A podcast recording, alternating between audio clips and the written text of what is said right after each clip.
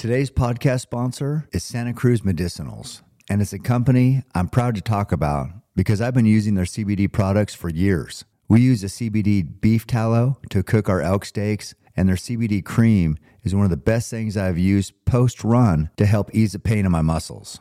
They make an array of potent CBD formulas. To be effective, CBD has to be dosed properly, and Santa Cruz Medicinals has those potent dosages. They make CBD deep sleep caps, pain creams, magnesium, beef tallow, which can be used as a moisturizer or for cooking, MCT oil, and more. Check them out at scmedicinals.com and use the code KEEPHAMMERING for 15% off and free shipping in the USA. Every step I take, I move my truth. Every time they tell me stop, I use. Every comment, hate that makes my feel. Gather up my energy and boom. I hear them talking, saying the way that I move is so reckless. That is a part of my mind I've been blessed with. Giving my blood, so I am relentless. This is a Keep Hammering Collective with Levi Morgan. How are you doing? I'm I'm great, man. Been an awesome day. Oh man, we've made the most of it, haven't we? Yeah. We get one day, you're here in Oregon, getting ready to go elk hunting. Yeah. And we had one day to make it all happen, and we did it. Yeah, it was fun. I wasn't sure it was going to happen because we're both leaving to go hunting, but I'm glad it did. It was it was an incredible day. Ah, well, I mean, being able to shoot with you, and I, I just got to say right off the bat, Levi gave me this, his jersey that you won worlds in this. Yeah. Is that right? And I can't tell you how, I mean, I'm so honored to have this. It's like, this is such a meaningful gift to me. Thank you. Yeah, no problem, man. I, just uh, I appreciate what you stand for and what you've done for bow hunting, and I've been a fan of yours for a long time, and so. I was like, I don't have a lot that I think he would think is cool, but I did win the worlds in this jersey, and I'll take it. See if he see if he, see if he wants it. oh, I can't even. I mean, I can't even. I can't remember the last gift I got that I was like, you know, you know, when we when you get as old as me, if you want something, you've bought it, right? Right, yeah. So it's just like, I don't want for anything really. Yeah. I feel blessed with everything I have. So to get something like this that's meaningful, it's like. Yeah. It's a special. It's special for me. So thank you. yeah, absolutely, man. Oh, man, that's a that's a huge honor. But um, I do want to say, so I put up one video from today, and and it's not like I only put up the one where it was debatable on who had the closest arrow. It was the only one we had on a phone. So it's like I didn't pick and choose, like you know, because most of them, if we would have filmed everyone, would be Levi spanking me on every target. So. It wasn't that. You'll have to wait for the show for that. But the only one we had on the phone was the one I put up. Yeah, but you made some good shots today. I mean, it was you beat me on a few, like legit, like wasn't close. but it, we had some great shots, and then some I wish I could take back. But at 105 yards on that black bear, I would take either one of those. I think. Me too. Me too. And you know, um, yeah, it's not like I beat you. It's like you you did something to yourself on those. Because I mean, on the ones where I had anything to do with it, really, you won. So that's how, that's how it worked out. But uh, yeah, I mean, it was just a great day of shooting. Um, man, I I don't. I was nervous because you're the best in the world, right? I'm, I'm, I, as I said, I'm Happy Gilmore out there compared to to a Shooter McGavin, and I hope we got you doing the shooter, shooter. Feels so weird to do that. I haven't seen that movie in forever. Yeah, I hope we got that. I hope Tanner got that because that'll be on the lift run shoot for sure. But that is actually that movie came to life today. It was funny. It was it was great because you got the trigger punching uh, bow hunter against man, just the best ever to ever do it on in, in archery, and uh, it was, you know, I've been practicing where we shot today. Now I can just tell the truth. I've been going out there every single day practicing. I had some I had some shots, and I'm like, okay. The first time shooting these are going to be hard, right? Yeah. And I thought, okay, I'm I'm setting myself up for, up for success here, and you know, my two go tos, you beat me on both of them. The 70 yard downhill on the deer, and then the on the I, I think it's a whitetail, and then I, I don't know which one it was, but it's 70 yards and 80 yards, but Yeah. through a bunch of stuff, and I'm like, okay, these are mine. No, No, it honestly we shot a tough range. yeah, Like it was fun. I love doing that. I like when we're shooting targets and you're thinking if I make a mistake, I'm gonna miss the entire thing. So it was a fun day of, of shooting and difficult technical range. The 86 yarder up the hill is the one I remember most. That was a tough one. Yeah. That was a tough one. And you got a 12, I'm pretty sure. Yeah, it was that was one of the better shots I made. that one and the first one on the black bear, probably my two best today. First one, oh yeah, yeah. Yeah. We got so we got out of the truck, and I always like just to get out of the truck, no warm up, Yeah. because that's hunting. And I step out and just wherever I'm parked, I shoot at that black bear, and that was I think it was like 70, right? Yep, 70. Yeah. I was like, well, dang, this is a way to start. Yeah. Get the bow out of the case. and I made a freaking good shot. I'm like, okay, Yeah. you had to put your bow together because you were traveling with it. And I'm like, okay, putting your bow together, stepping out of the truck, and then I make a good shot.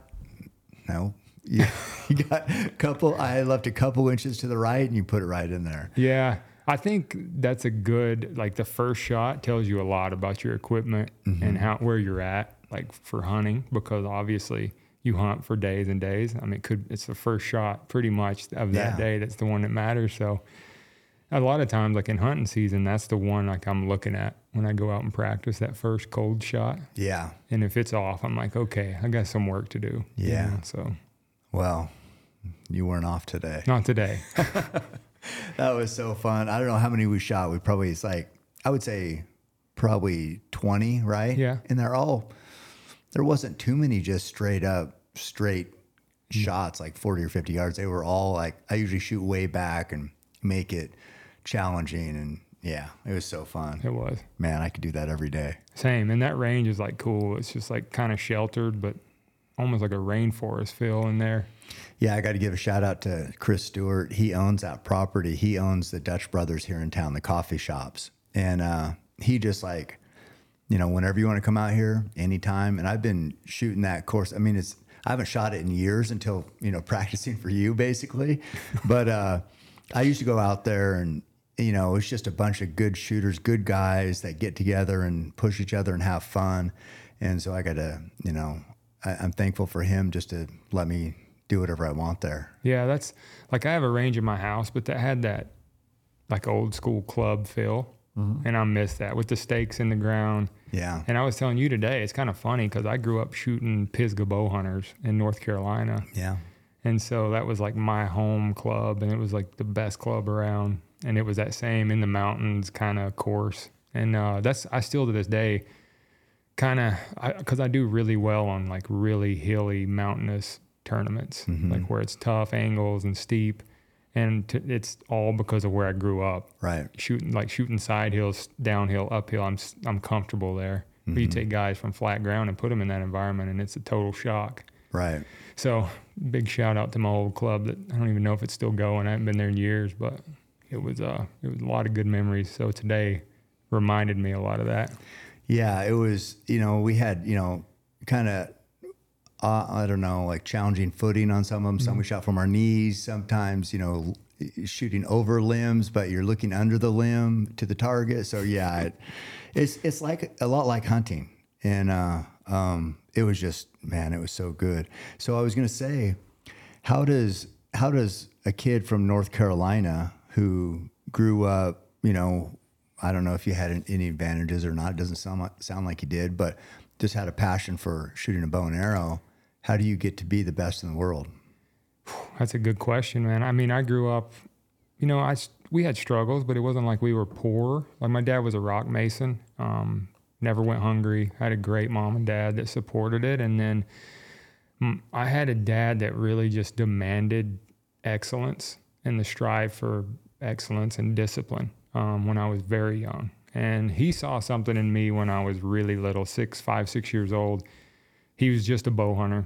Um, started taking me to local shoots. I started winning everything at like five and six, and then the cub class and the kids, and everybody's like, "This kid's good," and I'm just, I just like shooting an arrow, Yeah. you know. So then he takes me to the IBO Worlds, and I shoot in the youth or the cub division there, and tie for first. End up getting second, lost on the final arrow or a shoot off arrow. And so he just quit shooting tournaments and just started taking me around and just like was my coach my whole life. And um, so, I mean, it's a tiny little town in the mountains of North Carolina. And there was, you know, it was like this path that I want. I, I had a goal I wanted, even as a teenager, all the way through my teenage years. But it was like there was no template to get there. And I wasn't, you know, we didn't have a lot of, you know, means to do it. But my mom and dad sacrificed everything for me to go to these tournaments when I was younger and win through the amateur ranks. Um, and then when I turned 18, graduated high school, and I had won a lot of several worlds and shooter of the years as an amateur. But in high school, I quit um, and focused on sports, girls, all the things that are distractions to most high school guys. you Yeah. know. Um, and then after high school, I was like, man, I'm really, I miss it. I'm hungry. I want, I still have this thing burning inside of me that I want to go do. And didn't know how to do it then, you know. And then I'm working as a mason. My dad's a rock mason, so I'm working for him some and then on my own some, trying to start my own business. Didn't go to college. Um, and then just set out and said, I'm going to go do it. So I was working 60 hours a week as a mason to pay my way. I had no sponsors, no free gear, no nothing. And um, the whole year of 2006, I graduated in 05. 2006 was my rookie year, never even made a top five and struggled big time, you know. Broke, uh, and me and Samantha were trying to like start a life together, and I'm like trying to be a mason, trying to be a archer, trying to be you know a fiance, and it was like just not great. And so that whole off season, I'm like, I'm gonna figure this out. Worked my butt off, um, practicing, practicing, practicing, and um, the first tournament of 2000, I won Rookie of the Year, but never won a major event or even came close You're just a uh, top 10 type thing? top 10, I'd be the first guy out of the finals. Just like one little thing. It was like, I know this is what I want to do. Like I can mm-hmm. feel it burning. I know I got what it takes, but I can't figure it out, you know? Mm-hmm. And right when I'd get there to win, it was like something would happen and I'd just miss the finals. And so that off season, I'm like, okay, where am I weak? Where am I, where do I suck at this game? Where am I missing it?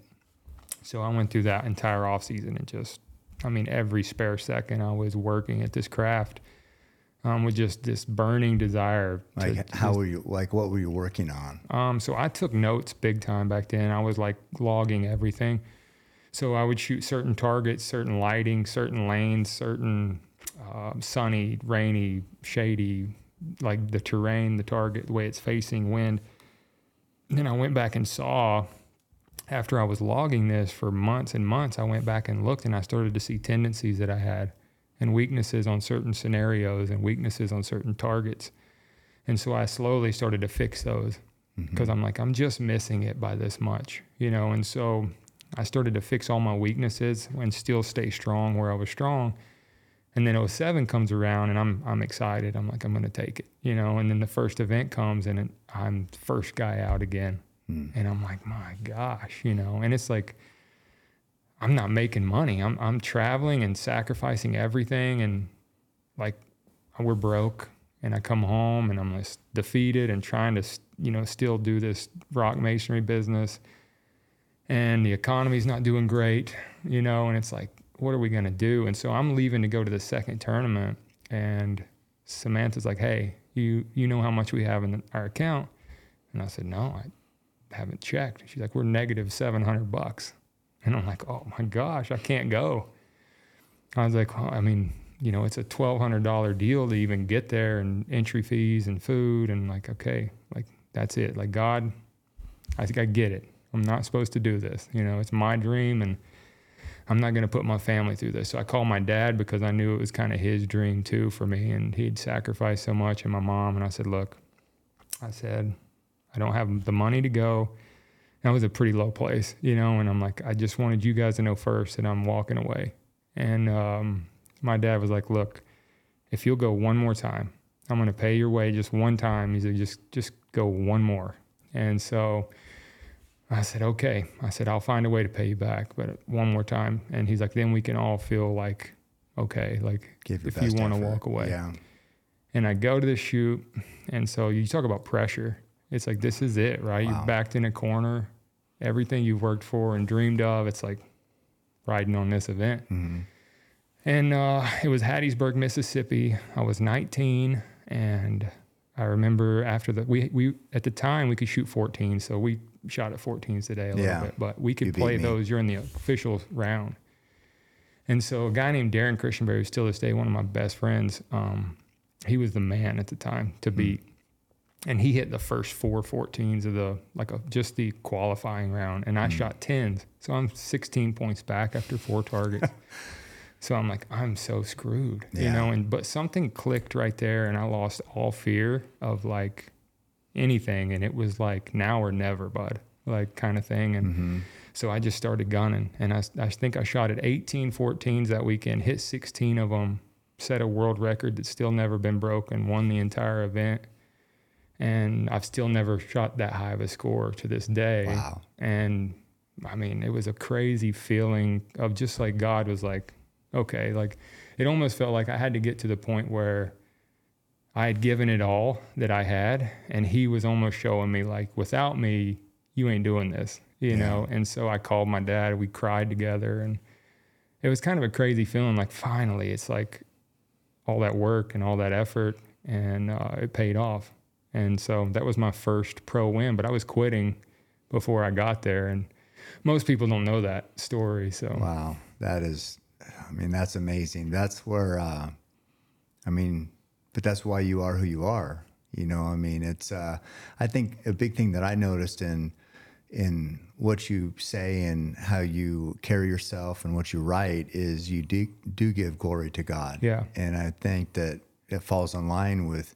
It'd be hard for you not to after the way you phrase that and word that and and I don't know, just how that divine intervention yeah, kind of paved or kind of turned the tide for you, essentially, ready to quit. Instead, you set a world record yeah. just by, yeah, I mean, it was a weird thing. It's like, and so I've had so many instances like that where I'm like, I don't have it anymore, not feeling it this mm-hmm. weekend, no way I can win. And it's just like, when those moments, it always seems like something clicks and I know it's not me that did it, you mm-hmm. know? And so I've always just felt like, why me? Why am I allowed to do this? Because I don't feel like I'm that good. I don't feel mm-hmm. like I deserve to be the one standing there when the smoke clears, but he's just allowed me to do it so many times. And so that's why I think I'm so quick to give credit to him mm-hmm. because I know deep in my heart that it wasn't me. I did the work, mm-hmm. but a lot of guys do work and a lot of guys are great. And so I'm just very grateful, very thankful to have been able to do, you know, what I've done. And I just was this redneck from the Carolinas that wanted to shoot a bow and had this dream that just still to this day burns, you know, and has never been put out and just love to shoot. yeah, it's, uh, I mean, your journey's been incredible. How, so you were minus 700. What'd you win from that tournament? Do you remember? I won about 25 grand. Did you? Yeah. And funny story was I went home.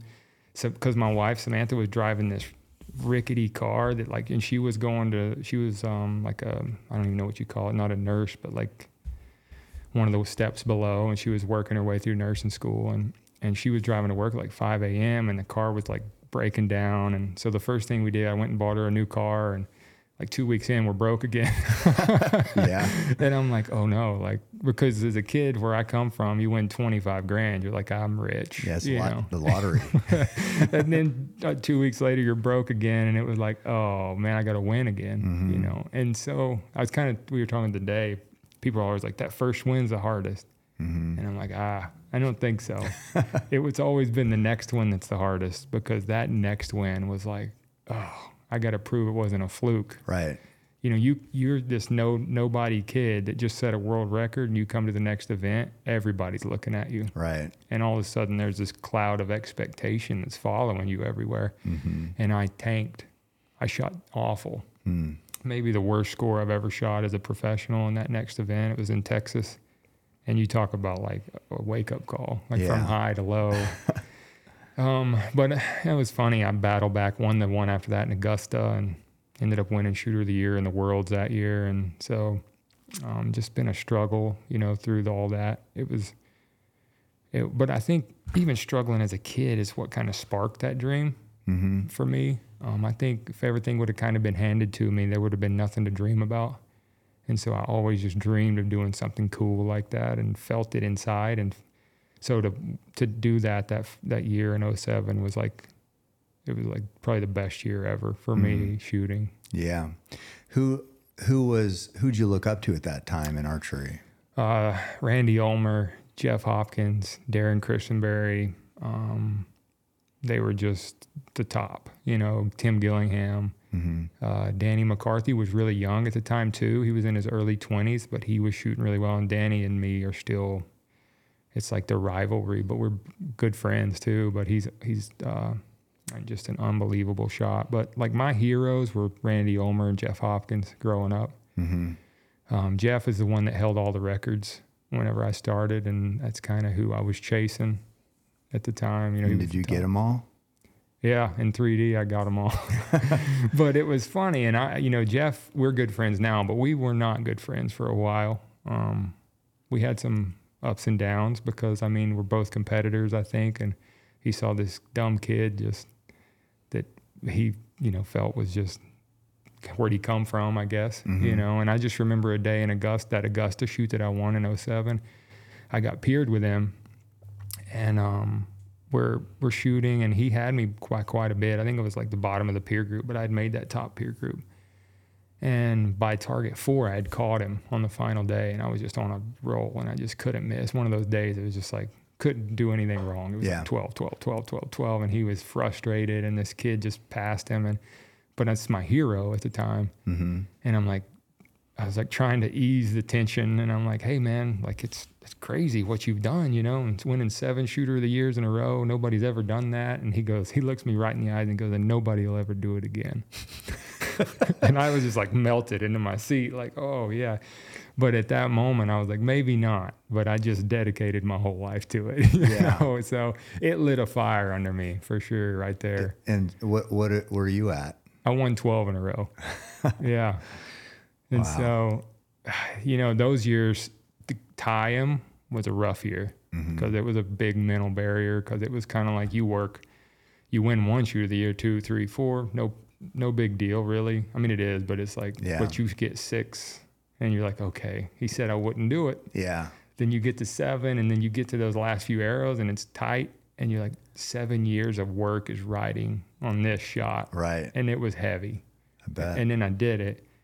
And then the next year to beat his record was even heavier. Mm-hmm. It was like that final. I'll never forget that final. I could take you back to the tree I was standing next to in Columbus, Georgia, whenever I did that. But just th- some of those moments that were really, really heavy over the years stand out big time, you know. And people telling me I wouldn't do things have always kind of been the motivation yeah. too. Yeah. And I, I learned one thing: I'll never tell a 19 year old kid what he's not going to do. Lesson learned. Yeah. So did he say anything to you after you went past him? No, not really. Still to this day, we've never really talked about it. Mm. We can, but um, he's still a legend in my mind. I'm still a huge Jeff fan. Yeah. Um, he's still out there just crushing it. Mm-hmm. Um, and uh, no, we have we we get along great now. You know, it was Mm-hmm. just those years as a competitor, and it's your life.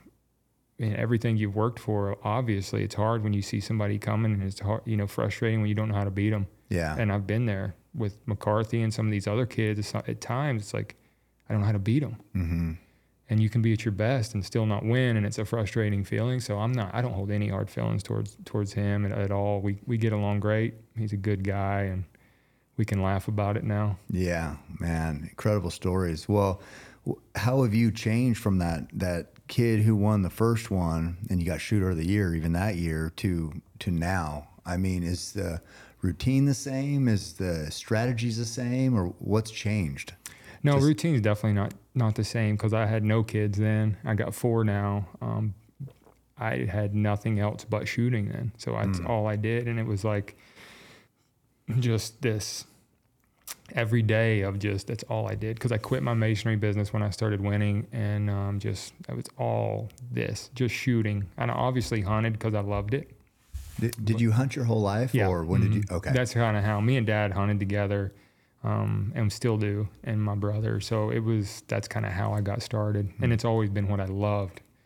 Archery is another love, but it's like so different. But um, now it's more strategy. Like I feel like I have to outsmart people because I don't have the time to prepare like I used to. But what I do is so strategy based that I can still compete by, I feel like by outsmarting how so? so when we're on a range, like today we were shooting, say we had no rangefinders. S- mm-hmm. And then in ASA, the 12 is in the bottom corner of the mm-hmm. 10. And so if you shoot low, you're an eight. And so it's kind of a risk reward type thing. Do I shoot a safe 10? Which for people listening don't know, it's kind of a 10 would be like par in golf. Mm-hmm. Um, a, a 12 would be like a birdie. And so an eight would be like a bogey. And so it's like, where do I where do I take my risks? Because then they took the 14 away like a year after I won in Oh. 07. So we didn't have that anymore. So we had 12s and we had to play that game. And so it's um you have to strategize in that game, especially when you don't have a rangefinder, because I'm having to judge and guess distance. And it's like if it's all about minimizing mistakes, playing the 10 ring, giving yourself a chance to shoot 12s, and getting on that streak at some point where you hit four, five, six in a row that boosts you into the finals, and then you mm-hmm. make a run in the finals to win. And so that's kind of the strategy. Tons of guys I watch out there that I shoot with are amazing archers and they have the ability and they'll shoot and get on this roll and they see themselves going up the leaderboard and they just slam on the brakes because they like want to protect. Get conservative. Yeah, they get Yeah. conservative way too fast and then it's like boom, boom, boom. You pass them and they just just mm-hmm. miss it. And so I, and that's what I did my rookie year. And so when I lost brakes is when I started winning. It was hmm. like no brakes. We don't play conservative. We're 12 in everything. And but it's kind of like you do that, but at the same time you're being smart about how you play that. But once you get to 12, 14 up or which would in golf would be like under, you, you most guys are like I need to protect this and, and mm-hmm. take it into the finals where I'm like I want to get such a big lead here. They can't catch me in the finals. Mm-hmm. And that's really the mindset. I think that's won more tournaments for me than anything. And It's aggressive. it's aggressive. Yeah. And they kind of laugh at me because they like, if I go into the finals and I'm behind, they're like, Ricky Bobby today, you know? Yeah. It's like, we're either going to win or wreck the car trying, you know? Right. It's like, and that's just kind of the way I've attacked it, especially now that I can't practice as much. Um, but yeah. So if a deer is 45 Mm-hmm. And you got the heart, lung, what, 10, 12, and then the eight, um, how, and you judge it at 45, how would you shoot that Okay. to get the to top of the 12, give you a chance? But yeah, tell me about that. Okay, so 12 rings, bottom of the 10. Mm-hmm. If I think it's 40, and it's obviously situational. Like if I got to hit it to make it or to win, Yeah. that changes a little bit. But if I'm just like a normal shot in a qualifying round and I'm shooting well, like say I want a 12 it, but I just want to play a good play. If I think it's 45 and I'm aiming at the lower, if it's 46 and I aim at it, I'm an eight because I'm going to hit that far under it. So mm-hmm. a yard at 40 is about an inch. And mm-hmm. so if I'm off three yards, that's a big miss. So what I do, since the 12 is in the bottom, I play that rise game. So if I think it's 45, I'll probably shoot it for 46, something like that, aim at the lower. And if it's six, I'll 12 it. If it's five, I might clip the top of it, but I'll be a 10. If it's four, I'll be a 10. So I try to give myself a window of yardages that it could be. Like the closest it could be is three, the furthest it could be is six. So let's shoot it for, you know, just a good play at the lower, protect the 10 ring, Yeah. not give any back. If I had to hit it, I'm just going to roll. Um, and it was a kind of Dan McCarthy told me this the other day, which is a good way to look at it. He's like, if I have to hit it to win, I'm shooting it like it's a 14 because the 14 is up in Mm-hmm. The eight and five. There's Right. no safe play. Right. And so he's like, all I see is the 12 when I'm, I have to hit it. So Mm-hmm. there's no guarding tens. There's no, because you subconsciously do that. Yeah. Um, so that's a good way to look at it. You know, Mm-hmm. I would just shoot it for straight what I think it's going to take to hit it. If I miss, I had to I had to hit it anyway, right? Yeah, yeah, um, yeah. That's interesting. It's and so for judging, how do you judge? I mean, what's your strategy for judging yardage? Because if people don't know, I mean, you see a target out there at 45 yards, you say you can be basically one yard off, and mm-hmm. that's an inch. And that 12 is how big is that 12? Maybe an inch and a half. Yeah. Yeah. So I mean, people don't know who don't aren't archers, but judging yardage to the yard at you know half a football field Not easy. not easy. So Not how do you easy. do it? Yeah, that's kind of the art too to what we do. We have to be great shots, but we also have to judge great and and make good decisions. Is what I tell people. Yeah. But how I judge is, you know, growing up, all I had was a deer tar or um, a bedded buck target and a bag target in Mm-hmm. my front yard where I didn't have a range. You know, everybody thought I was just blessed with this 40 target pristine range. Must be nice. Must be nice, yeah. Yeah. But I wasn't. I had a bag target that was shot up. Uh-huh. And um, my dad would get old rags from a, a clothing place and stuff it in chicken mesh and, you know. Mm-hmm. but it sat at 30 yards in my yard. And so I would shoot that all day as a kid. And so still to this day, I can find 30 yards. Like, like I call it my absolute. And so that's what I really rely on pretty heavy is no matter the situation, I'm like, I can find 30. I just close my eyes and then I'll take all the trees away, take everything away, just me and the target. And I'm like, where would my bedded buck be in the mm-hmm. yard as a kid? And it's like, boom, right there. That's 30. You visualize that Visualize same that. target. Yep. Hey guys, you want to be as smart as famed neuroscientist Andrew Huberman, PhD at Stanford? Well, sadly, that's probably not going to happen. But I did find something that can help, and that's HVMN Ketone IQ. I actually downed one right before reading this. So if I sound decent, it's probably why. Because I'm not sure if you guys realize how much brain power podcasting takes. But whatever I can take that will at least make me sound smarter, I'm in. Ketone IQ is a clean energy boost without sugar or caffeine. Ketone IQ increases your blood ketones. I'm not on a keto diet, but by taking Ketone IQ, I can achieve the desired focus and energy for explosive workouts that ketones typically provide to those in ketosis. You can find Ketone IQ at your local Sprouts or online at hvmn.com. Use code CAM, C-A-M, for 20% off your first order. I'm always putting constant stress on my body, which is why I decided to try mud water, and it has been a game changer in regard to mental focus.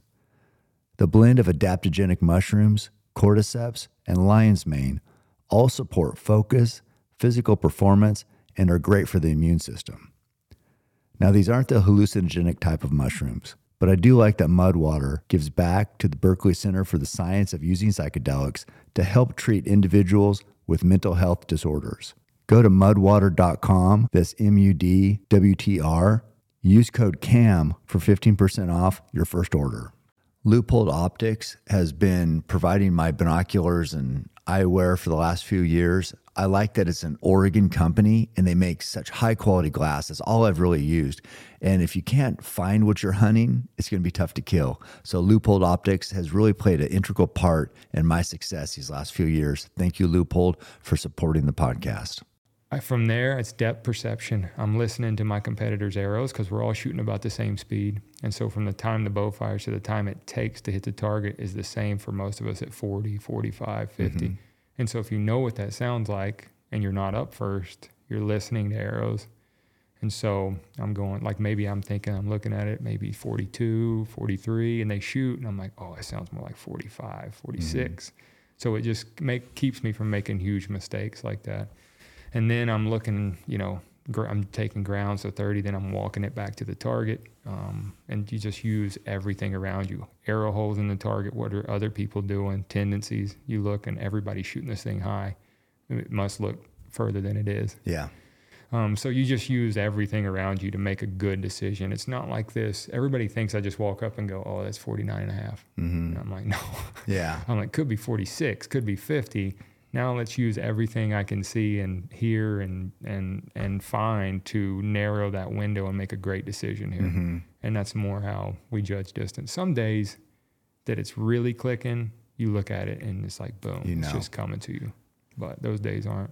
And is there shooters that you're with that you know if they hit a touch high, you trust, you know what they're probably thinking, and so then you take a yard off? Yeah, you're dead on. Like, and there's not many, Mm-hmm. but there are a few, like McCarthy and some of these guys I know are making incredible shots, and we think a lot alike. And so in those moments, like they'll shoot a five or something crazy, and I'm like, okay, what am I not seeing? Mm-hmm. You know, instantly I go there. But uh, some of a lot of the guys, you know, you try because I've been I've been burned by that too. It's like okay, it must be way further, and then boom, you go the other way. You know, Yeah. like I had it the whole time. Yeah. Um, but some of the guys for sure, I'm like, if they hit bad, I'm instantly like, okay, where did, where did, because obviously something looks Mm-hmm. throwing them off. They can't, there's a ditch they can't see, or, you know, the lighting, because like a bright target looks way closer. Mm-hmm. Sun hit, like if you're in a dark tunnel, but the sun's hitting the target, it's like, boom, I can see so much detail. Your subconscious perceives that as it must be close. Closer. hmm And so you have to like that. When I was saying my rookie off season, I was taking all these notes. Is what I was learning about myself. Like, oh, the target was bright. I underjudged every one of those by two yards. hmm So now I've learned that if that's the case, I'm like, I need to add because it's, I'm perceiving it as closer than it is, right? And so Right.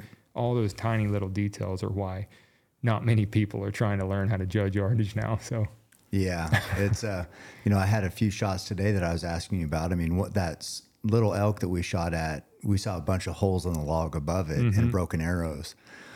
And maybe it's because of the size of the target. It looks like a, a bull elk, but it's tiny. yeah, Right. for sure. So- and if they're judging that, Yeah. most people are going to shoot in that log above it. Yeah, definitely. And then there was another one where I had been dying to ask you about, but it's a downhill at the antelope at 100 yards. And the sun is always coming in from right to left. And I was alwa- always hitting to the left. And then you said that it's probably the way that sun is hitting that peep or the light's hitting that peep and it's making it, giving it like it's twisted almost. And so you, you're shooting off a little bit. Right. And I had never thought about that. So I'd been dying to ask you some of that stuff because on some of these shots, I just kept consistently being two inches off, three inches off. But Yeah, we see that a lot. You know, it's little bitty things, and people just um, kind of chalk it up to I must have made a bad shot. But a lot of mm-hmm. times, you know, and today it was a good test because there was no wind, and and so if that's the case, and all of a sudden you turn a corner and start shooting left or right, normally it's the way that light's refracting off your your peep and your housing, and so you're not centering it the same as you normally do, and it's throwing it off left and right. Mm-hmm. But I mean, we've dealt with that at tournaments because we have to turn corners. Like we shoot down one side, turn a corner, and, and every time we do that, we're all like, please be in the middle, you know, and you fire a good one. Sometimes it is, and sometimes if that sun's hitting you hard, and you see us a lot of times with umbrellas, yeah, like for shade, and that's what we're trying to avoid. I saw people talking shit about you for Oh. that before. Dude, it's like, oh, I could shoot good too if I had an umbrella holder all the time. I'm like, man, it's it's. Uh, but yeah, we um, might be a little prima donna ish, but we are holding umbrellas sometimes shading just to kind of guard against that. Yeah, So yeah, it's uh, it's it's funny. I mean, we get we got a lot of shit talkers out there, you know. yeah, But you put yourself out there, and I guess that's the that's the way it goes. Um, but yeah, I mean, it's I mean, it's fascinating hearing these stories about the tournaments, just because it's it's you know I've shot a bow for my you know for 35 years now, but I've that's a different world than what I do. You know, I'm I'm uh, I'm just a hunter, but I love that hunting is your passion. Also, you just have this incredible talent to be the best in the world at shooting a bow, um, and it's it's crazy to. I mean, the life you've created, the brand you've made with Levi Morgan, um, and I see see what you've built. You know, with your family, with your home, with you know, like I said, the brand of Levi Morgan, and it's like, I, I mean, I love it. It's inspiring to me because to see somebody to take a passion like that you have and turn it into this, it's a giant thing, really, because I don't imagine you could ever have envisioned this. no, no. Like if you'd have told me, or if you could have let like ten year old Levi see into the future, I would have passed out. You know, because it was like I just shot a bow because I loved it. Yeah. I just happened to be like do it a lot, love it so much that I just was obsessed with it and did it and wanted to learn every little piece of it. And so, yeah, I've been like incredibly blessed. And and I think people that are good at what they do can never be really satisfied and they're just like, "Ah, it's not good enough. It's not good enough." And so I also have a little bit of that which I feel guilty about sometimes because I'm like, "God, you've given me way more than I deserve." You know, and it's not that I don't think I'm getting what I deserve. It's just like I can do better, you know, that kind of thing. But no, like what we've been able to do and what God's allowed me to do is like above and beyond what you know I could have ever expected as a kid or even even 10 years ago, you know. Yeah. I remember the first year we won, I won $100,000 shooting a bow. I was like this is insane to me, you know, that you can do this with this Seems crazy. stick and string and it was it was um but it's kind of been and and you and guys like you have kind of paved that way and showed that it's it's there's no limits you know what i'm saying you just if you're willing to do things that nobody else is willing to do and just grind and and go and be positive and just crush things. And that's kind of the mentality I've taken to this game is just like, how long can we do it? Mm-hmm. You know? And I don't know. That might be the last world championship jersey Levi ever had. Yeah. Well, so well, I have it now. yeah, so you have it now. So, uh, but you're it's, not getting them back. but uh, yeah, so I was curious about this too because I see, you know, I see you with the big checks. Yeah. Right. I mean, hunting doesn't have that in No. it, and it shouldn't really. But to me, it feels different. But you know, if somebody knew what you made, it, it's you know, we're not gonna. I don't know. I'm, I'm. I don't know if you want to say it, but I'm not going to. But I'm going to say it's like a almost like a professional athlete type contract, right? How much of that money would you say is because of what you do on the target range or what you do hunting? What's I more would- valuable to these sponsors? you know, it's kind of weird now because it's almost like if I win another one next year, and we kind of talked about that, it doesn't feel like it's going to change a lot, but I do feel like the credibility that I, I have created, I think, I don't even know, that's kind of a weird way to put it, but with the tournament side of things, um, the longevity there has really allowed me to establish relationships with companies. So I would say that it's probably heavier towards the shooting side, but pretty close because the hunting brand that I wanted to build um, has, and you know, kind of Levi. I don't want to talk about myself in third person because that's weird, but my side on hunting um, has grown a lot, and that's because that's what I love, you know, and and like I'd survive tournament season now to get to hunting season, Yeah. right, and it's a job. Tournaments are a job because of the expectation, but I would say that the money we make is split pretty close. Is it? Yeah. Um, Yeah. And now it's more of a brand of like who we are and like what we do every day. Um, and so I think, I don't know what it would look like if I walked away from tournaments, to be honest. Yeah. You know? Yeah, I, you know, and there is no formula for this. Right. You know, I mean, what you do is different than what I do, but from the outside in, people say, "Oh, well, they're successful archers, essentially." Right, yeah. But it's like night and day different. Yeah, it's shooting a bow and arrow.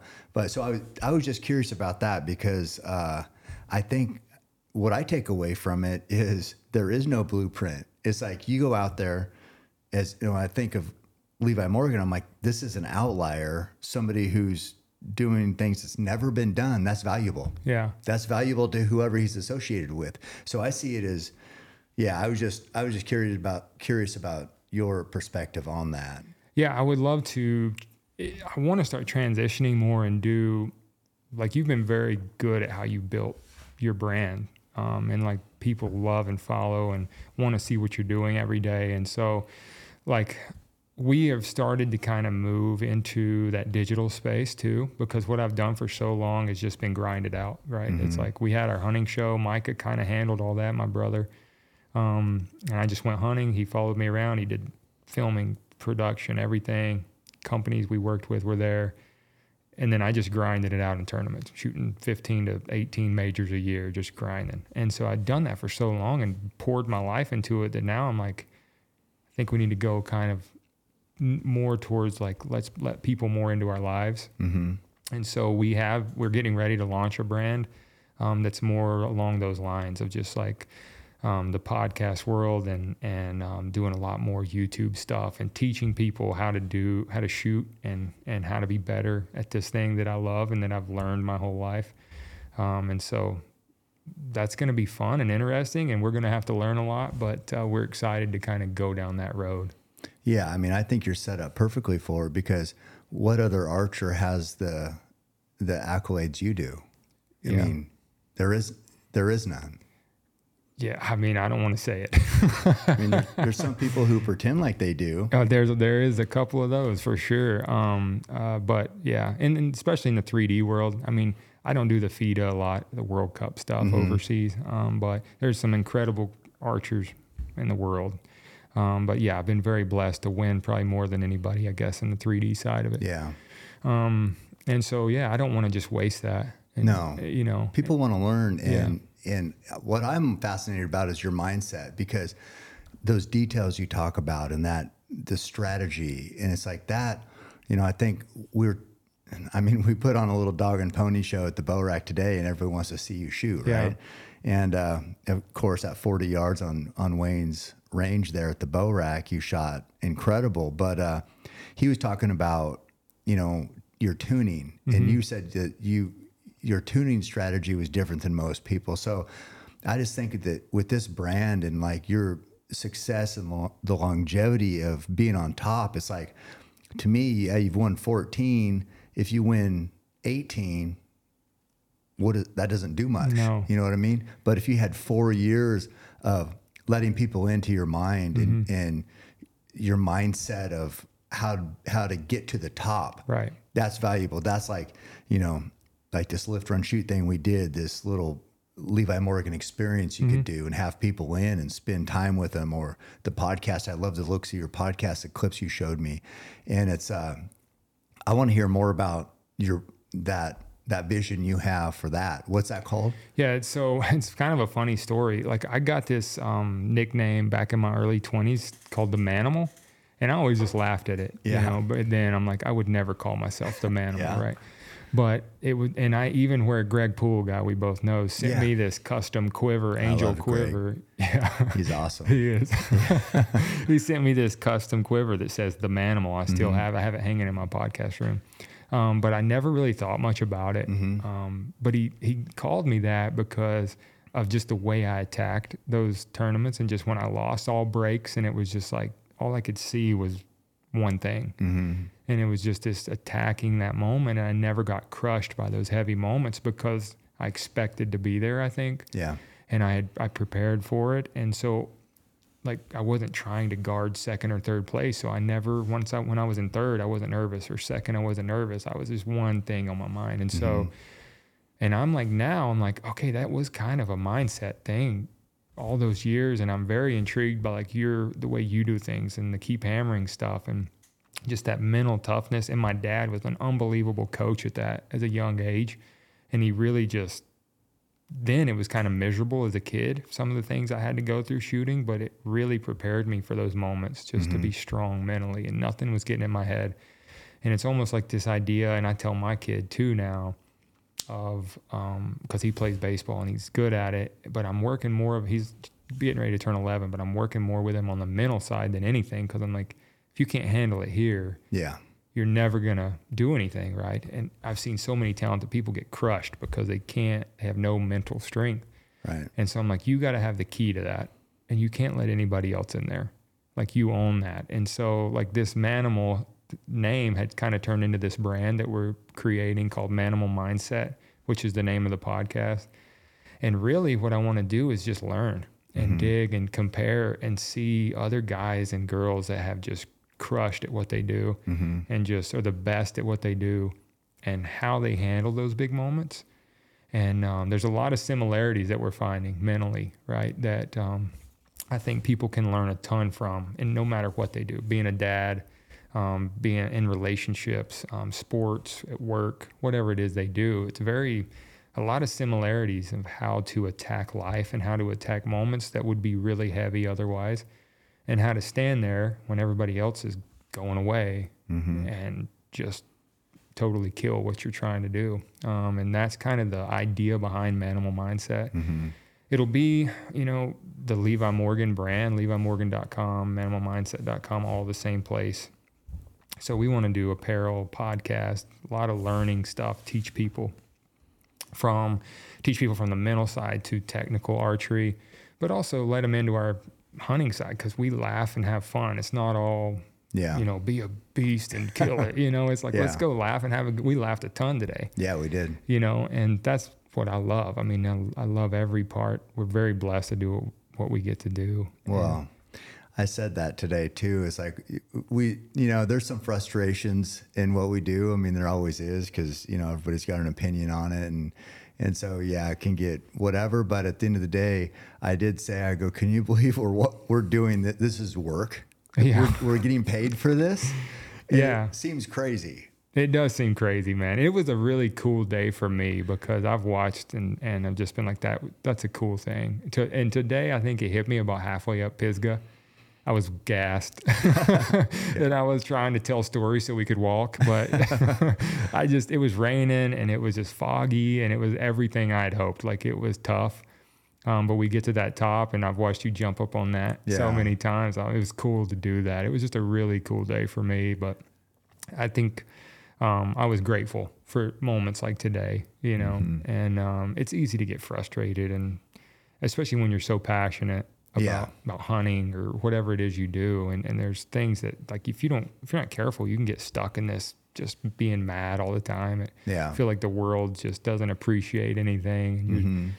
But it, you know, I've always been able, I feel like God's always kind of brought me back down and been like, Hey, like it's pretty awesome. It's a, it's a pretty awesome day, huh? You know? Yeah, I mean, I, I you know, I'm the, I've got the, I don't know if anybody could have a bigger chip on their shoulder than I do. But that being said, today I did say when we were watching you shoot, I told Wayne, I said, "Can you believe we got the best shooter in the world in the bow rack?"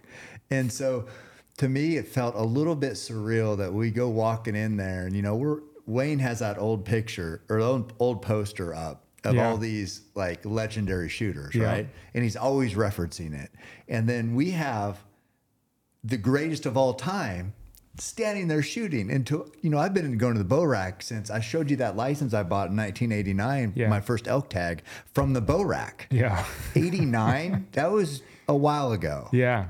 I've been going to the bow rack for that long, right? That place is awesome. And but to see the the greatest to ever do it in there, and Wayne still owns a bow rack. I'm still doing what I do, but we have you there, and, and it's like it's kind of a, uh, you know, a, I don't know, you know, we're looking at we're acknowledging the past with that poster. Who was on the poster? Do you remember? Yeah, I know. Jeff I remember. Hopkins. No, it was Nathan Brooks, Eric Griggs, Bobby Catcher, uh, and I don't know. I can't remember the other one, and they're gonna hate me for that.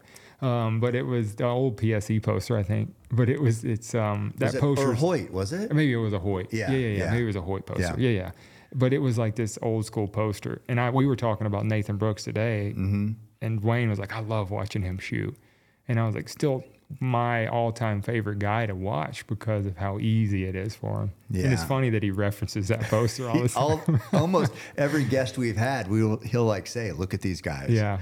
And uh, but so to me, you know, yeah, I'm old. You know, kind of uh, cranky sometimes, but I don't. I can't lose sight of the fact that you know of the moment what the moment meant. Yeah. And uh, you know, as a bow hunter and an archer and you know, the bow rack is that was like my local bar. You know, instead of going to the bar, I'd go to the bow rack Yep. and sit there and BS and tell stories and shoot bows and shoot techno hunt and you know and shoot for pop. You know, Oh, yeah. or a dollar. You Yeah. know, make, best arrow. It's like what I've done my whole life. So it was it was pretty crazy to have, like I said, the greatest of all time in there. Um, yeah, I don't know, insane. Yeah, it was um it was a cool experience for me too. Like Wayne's a legend in my mind, Mm-hmm. you know. And so I've watched all his stuff. Like when I was going to Kodiak to deer hunt, I'm watching Wayne's videos. Yeah. You know, like how does he do this with the decoys and stuff. So um, it was cool to meet all them and just kind of be a part of that today. I, I mean, that shop is like awesome. I mean, how lucky to have a shop like that this close. Mile from my house. I mean, my gosh, it's just destiny. yeah, it is because you know I, I was those guys are so good at working on bows, Mm-hmm. and people say, "Well, what you know? How come you don't work on your own, bow?" I'm like, "Why? yeah. These guys do it every day, all day. I mean, they'll, and that's one reason I've been as you know, some guys have to overcome their bow 1st and I my bow is performing at its best, so I don't have to overcome that before I can kill something. Yeah. you know, it's set up right because there's guys who will buy the exact same setup I have right here, or that you have, exact everything exactly the same. And it won't shoot for anything because Right. it's not set up correctly, or it's not tuned right, or that, or whatever. So that's a huge advantage right there. For sure. And a lot of guys are two, three hours from the closest shop, Mm-hmm. and it may not even be a good one, Yeah. you know? And so the knowledge Wayne has there is like, he probably doesn't even think about it. He's building these bows and sending them out, but it's like, man, somebody that didn't know that, that went and watched YouTube, it would take them weeks to try to fine tune that stuff. So it is a big hurdle for some guys that just don't have that ability to go to a great shop. And, and I always, I am a big fan of people knowing their equipment, like Mm-hmm. especially if we're what you do and I do, and we're in the middle of nowhere and Yeah. something goes wrong. I think it's important to know that. But yeah, you're it's you're lucky to have that right here Yeah. for sure. Yeah, no, I, I know when my bow is is something is a little bit funky, Yeah. and uh, I can definitely tell because I shoot it so much. And I had a little little thing um, before that Idaho hunt I just did, where my string stretched a little bit, and I started hitting uh, just like an inch or two low, and I was like, I know something's up, Mm-hmm. and the cams are out of time, and you know, so whatever. So we go down there and fix it, and it's, it's shooting perfect right after that. But so being familiar with your equipment definitely helps. Um, ha- did you have a good pro shop back where you were? We had uh, we had Shook's Archery, um, which is not not around anymore. Um, he owned. Uh, I'm trying to think. Yeah, there was another range there, Cathy's Creek Archery, that I went to. It was closer to my house, which was another one that I shot at all the time. It was a good pro shop, um, and some of my long friends still to this day worked there. But I had, um, and my dad worked on my stuff, taught me a lot. But a guy named uh, Scott Cope really kind of took me under his wing my rookie year because I didn't know how to do anything but shoot a bow well then. Like I still had uh, people building my stuff and helping me. But Scott really took me and taught me how to build arrows, how to tune things, why a bow did what it did. Um, and he worked at a shop, but and he was a very good shooter himself. Um, but yeah, that Scott was the guy that really kind of took me under, and and then we had another shop where we shot winter leagues. It was like an hour away, called Jim Hart's, and some of my best memories there, uh, shooting the winter leagues as a kid uh, with Johnny Heath and uh, Stanley and Darla and some legends in our sport. I was lucky to grow up with legends. You mm-hmm. know, Johnny Heath was the first guy ever to win a hundred grand in a year shooting a bow, and he mm-hmm. was from my hometown and Stanley and Darley Owen are legends, and they're from my hometown. Like they mm-hmm. work at the local tire shop in my hometown, so it was cool, and I got to be around great greats my whole life. You know, Johnny used to take me to shoots every weekend, and I'm six, seven years old. Wow. If my dad couldn't go, Johnny's picking me up, and I'm learning from the best in the world at the time. He was shooting against Ulmer and Hopkins and beating them, you know. And so um, he taught me a lot of mental toughness because he talked trash to a six year old, believe it or not. but uh, I was lucky in that regard for sure. Yeah. Well, it's the same with me. You know, I mean, with Wayne being growing up together with Wayne and Roy, who Roy was the best hunter and woodsman I've ever been around Yeah. and the toughest guy I've ever been around. So sometimes, you know, fate deals us a favorable hand Mm-hmm. and we got good hole cards. And then what you do with them is, Right. I guess, up to you. But, you know, some of it is just a, good lucky break. Yeah. And, uh, we we definitely are lucky to find something that we love in archery and bow hunting. Um, I mean, with your with your brand and your hunting, what what are your goals? I mean, what's your hunting goals? Well, so about eight years ago, I started this like uh, I wanted to be the youngest to ever do the super slam with a bow, Mm-hmm. and that was right when I would had like broke the shooter of the year record, because that was a tough transition for me too. You like set this giant goal, and it's almost a little bit of a depression when you reach it because you're like, man, I've been training. Mm-hmm. Now for, what? For eight years for that, Yeah. and it's like it's over. And so I was like, instantly, Samantha was like, no, no, no, not any more goals, please. And I was like, I'm gonna be the youngest to ever do the super slam with a bow. And so I just went on a war path. Like I was all over North America, um, sheep hunting, you know, mountain goats and muskox and everything I could find, buffalo, moose, and and um, and I was killing it. And found out about this kid named Lincoln Tapp who was like 16 and had like six left. And I'm like, oh, you're kidding me, you know. and about that time, we started. We had our uh, second, third kid, and then fourth here recently, and so that's kind of got put on a back burner, and I've got like five left. And Lincoln since then did the Super Slam by like 18 with a bow, um, and it was just like wow, you know. Yeah. But I really would like to finish that. Um, don't know when. Plan on. I got one caribou left, one sheep, one moose, one elk. Um, and so I just need to uh, wrap that up because it's always in the back of my mind. I don't Yeah. like leaving things unfinished. No, I understand. Yeah. Yeah. It's uh, what what's been the? I mean, what hunt do you look forward to the most nowadays? Um, with my with my kids, Yeah. I love hunting with my kids. Like I love to hunt, but I my son, my oldest, Landon, killed his first buck with a compound last year at ten, and I got the. I was just I thought I loved hunting before that, and so like I look forward. I just hope he loves it, and we can do it together. Right. You know. But me personally, hunting, I think um, I got to get back grizzly hunting. Yeah. That was like, man, that was like all time. I think favorite. Did you killed a grizzly? Yeah, I killed a grizzly Yeah. Where were you? in Alaska. Um, we flew into Unalakleet Yeah. and uh, we hunted off boats on the Bering Sea there and glassed beaches and gosh, it was just an experience. Like Mm-hmm. What was the hunt? we camped. Um, we were camping on the beach and it was like daylight pretty much the whole time. Like it Mm-hmm. didn't get really dark, so we would go out hunting at like seven in the afternoon and hunt all night, um, and then come back in the morning. And because it never got dark, Right. Um, it would just get dusk almost. Yeah. And so we're like putting out crab pots when we go out.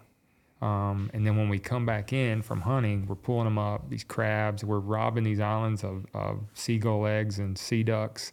And we're making these crab omelets for breakfast on the side of the sea, taking a nap in a tent, hunting grizzlies and stalking into That's 20 the yards. life. I mean, it was the most unbelievable week. And um, I've just, ever since I did it, me and Micah were up there just like sitting on the ocean watching the waves come in, like whales breaching out. And it was just like, are you kidding me? Like, we get to. Yeah. We get to be here right now, Right. and uh, we seen like 35 grizzlies in seven days. It was just an unbelievable experience, and I've wanted to get back ever since. So What was?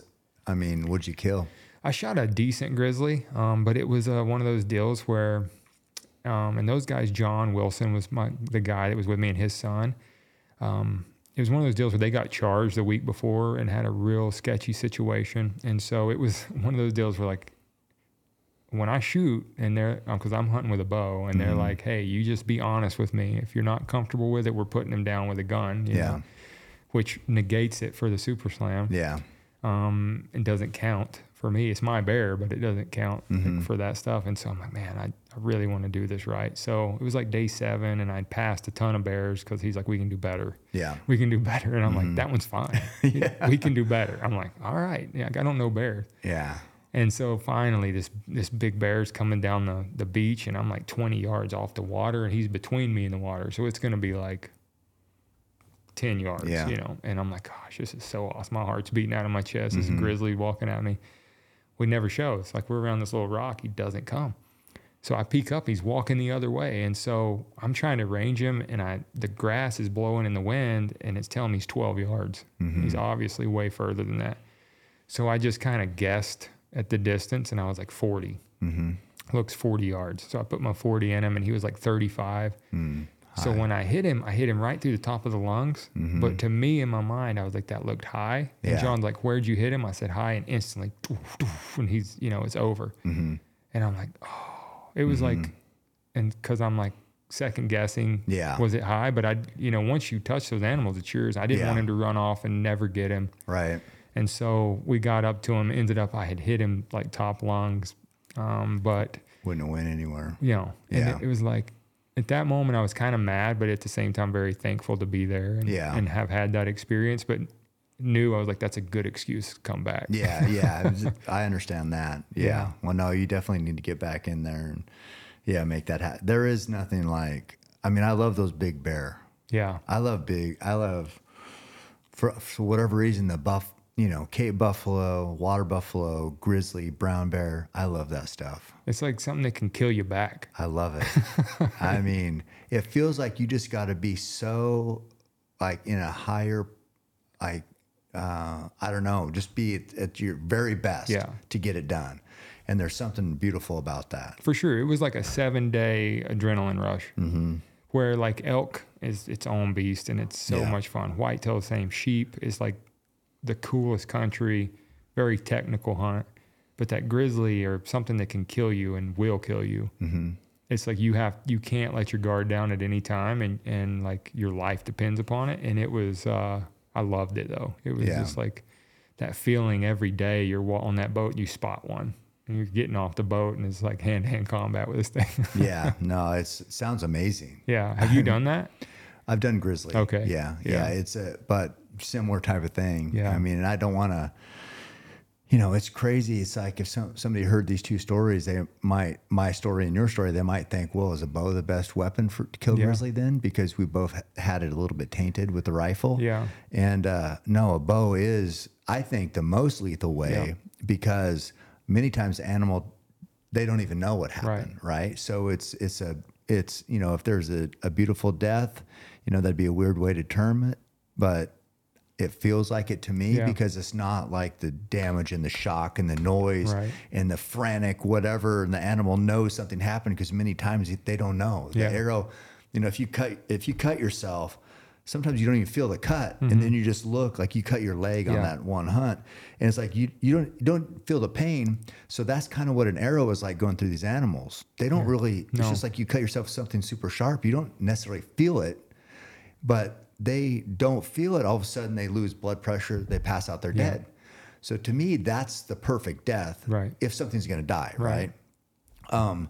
So yeah, I think a, I think archery is you know it, you know definitely can get the job done on these animals. Yeah, we've had you know grizzly is its own special beast because even on my hunt the year prior, one of the guides got torn up by a, gri- Mm-hmm. a wounded grizzly.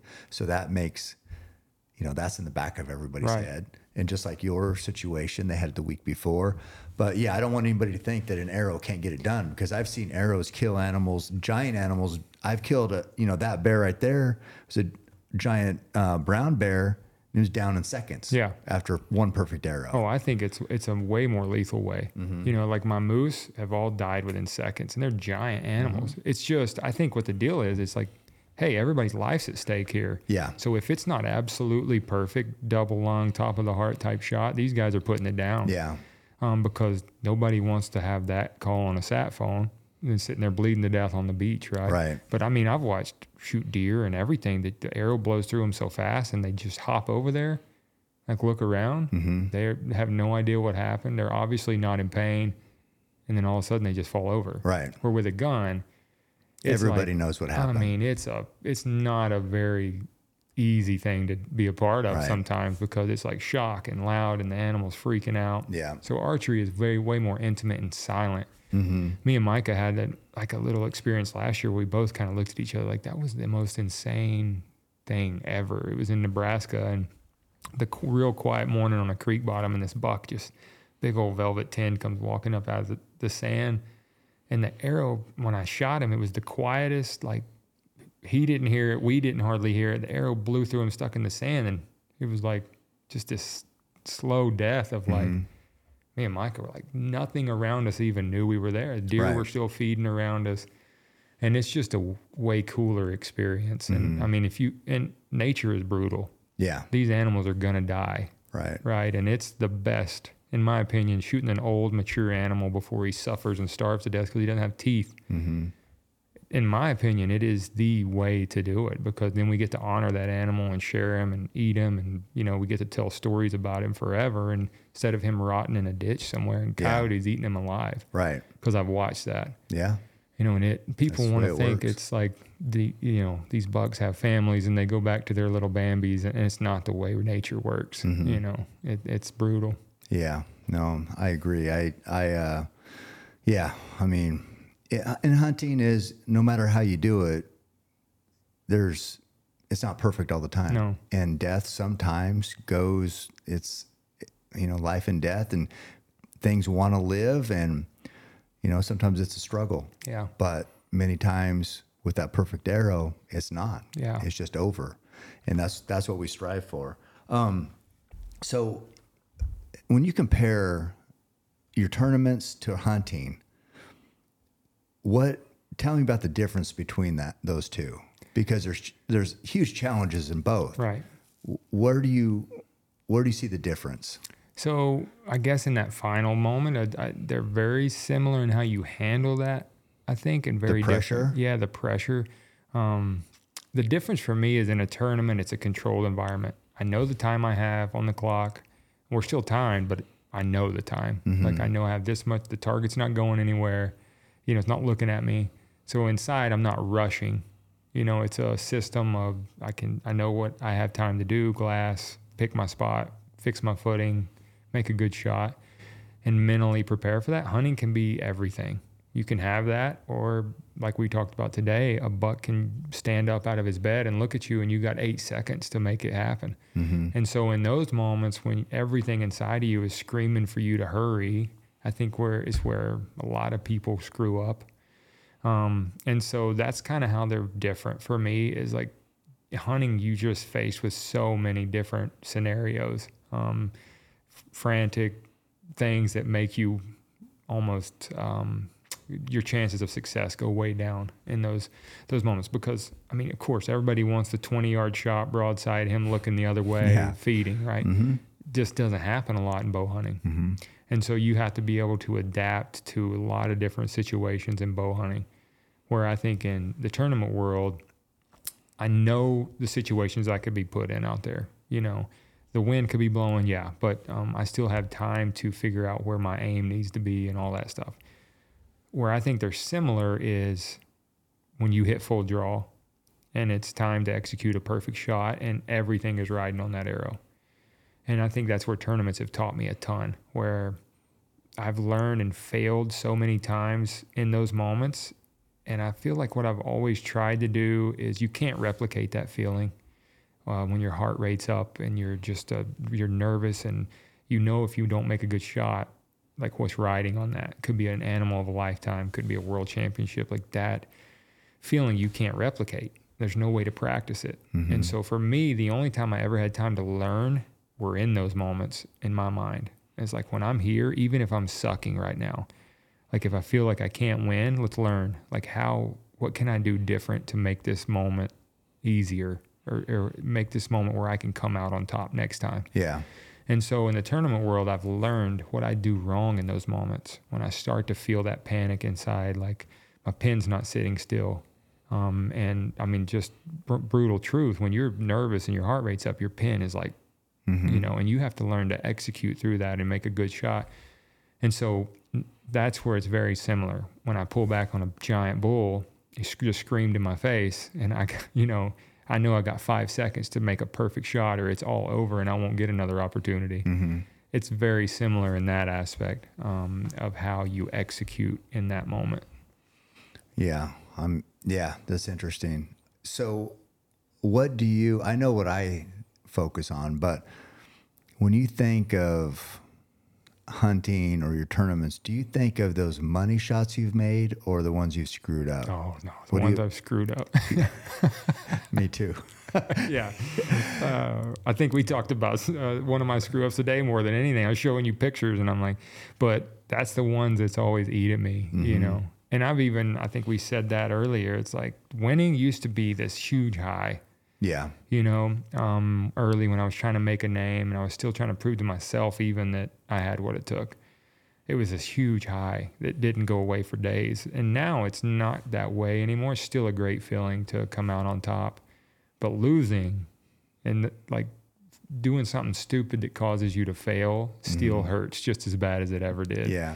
And um, so I remember those shots Yeah. you know the ones that i'm like oh that cost me big time and i sh- that was could have been prevented Yeah. even hunting shooting tournaments it's the ones that but i think it's a good thing because you learn and you remember what you did and how you failed there and like I, you don't want to feel that again Yeah, I wonder if there's something because I so it's weird because we think about when we failed and how bad it hurt. Right. Just like when I look through comments on the page, I don't.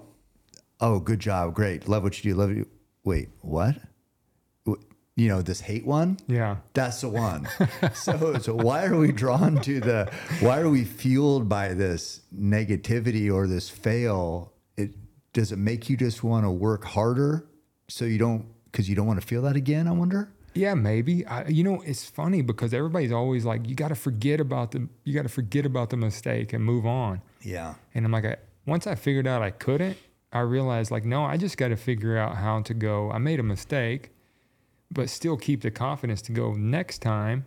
I'm gonna crush them, mm-hmm. you know. And I think that's what, and like doing the podcast at home and talking to some of these guys about that. That's really the difference. It's not that they go, I can totally forget that I struck out the last time or the last four at bats. Mm-hmm. It's the fact that I can still have the confidence to know I put in the work to walk up here and I'm going to hit a home run this time. Mm-hmm. You know, and so I think that's been more the difference. I don't know why we're drawn to that because I'm the same way. so some things I've quit trying to figure out. I've just accepted that. Just the way it goes. Yeah, I'm gonna remember the bad ones, Yeah. but I still want to be able to be like, I'm gonna get the next one. yeah. So Yeah. Just know that, have that confidence that you put in the work Yeah. that, yeah, I may have failed this time, but that's not going to define me. yeah, Yeah, it's um. So in regard to failure, I want to know how can I get to be a better shot? you're great. Honest to God, I, I put it on my Instagram today. I said for everybody wondering, Cam can shoot. Mm-hmm. You know, because everybody sees on Instagram, whatever. I mean, you can edit things. You never know what you're gonna find, right? But you really have a good shot. I mean, it's something you've been obsessed with too. Mm-hmm. You know, and when you love something, you're gonna be good at it, and you are. Honestly, man, I know Wayne was kind of giving you a hard time about putting your thumb behind your neck, you know, which Yeah. I used to do as a kid.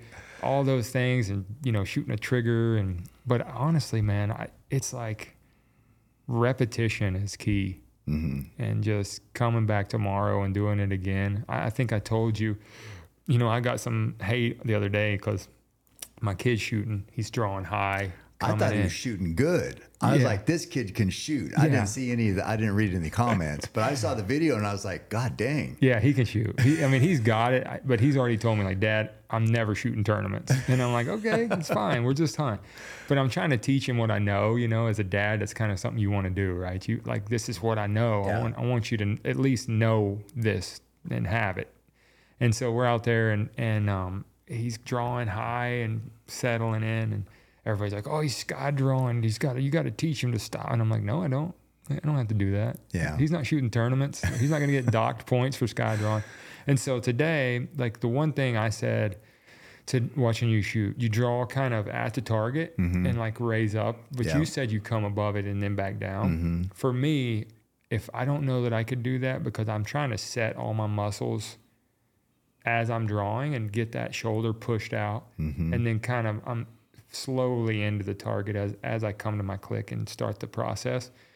Um, now hunting, obviously, you get put in so many different scenarios, which is what you do. So like our worlds are a little different. Yeah. Like tournaments, it's like yeah, I can do the same thing every time. If a bull's looking at me, I'm not gonna be like, mm, you know, Yeah, yeah. I'm gonna be like trying to like Right. little as movement as possible.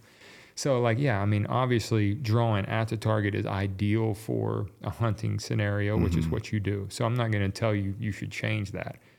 For me in the tournament world, I need to draw high and settle Yeah. in um, because I'm trying to set those, and we're trying to hit something this big, not lungs or a heart, or Mm-hmm. and so. Um, but again, we were talking about form earlier. What's right? What's wrong?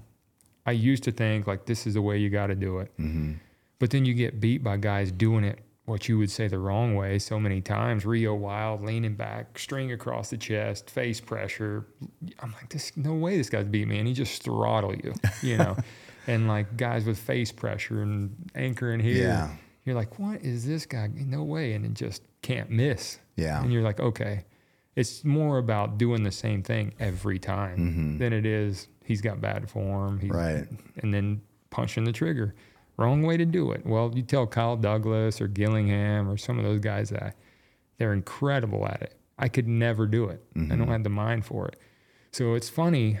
Archery is just one of those deals where I don't tell a lot of people they're doing it wrong. You know, I've never been that way because I'm like, if that's the way you want to do it, you just have to be great at that. Mm. And and I think there's ways that are easier to repeat. Mm-hmm. And that's archery. If you can repeat it, you can be good at it. Yeah. So I think things make it way harder than it should be. Mm-hmm. Form problems, you know, too short a draw. Draw length is a big. It's, Yeah. it's really hard to be, repeat shot after shot if your draw length isn't right. Stuff like that. But I didn't see anything today that really I was like, it's really hindering you from being a great shot because you were a great shot. Mm. You know. Thank you. Is there anything with, you know, that trigger? I mean, was I do? Did you notice anything? I wasn't watching trigger Oh, finger okay. stuff. I was watching impact, but um, are you a trigger puncher? That's what, Is that what Wayne says? that's what Dudley says. Well then, yeah, um, so it must be true. it must be true. Um, I would say, you know what? five years ago, I'd say you probably should stop. now I've been I'm beat, too old. Uh, yeah, I've been beat by too many people doing it. Oh, okay. You know, and if you can, the main thing is controlling it. Mm-hmm. Like if you're trying to get above the target, drop in and punch. That's like target panic. That is Yeah. like de- like debilitate. Like you can't perform Mm-hmm. like that, right? To a really high level. But like if you're able to put your pin there, and when it gets dead center, you can just oof, Yeah. touch it off. That's the most accurate way to shoot. And I, I know like everybody's gonna hate me for saying that from mm-hmm. but like you watch those guys that are good at doing it, the Kyle Douglases, the Tim Gillinghams at times, Remington Boyers at times, Jimmy Lutz. Those guys, when they are on, are unbeatable. Mm-hmm. The problem is when they're not, and their timing's just off. Yeah.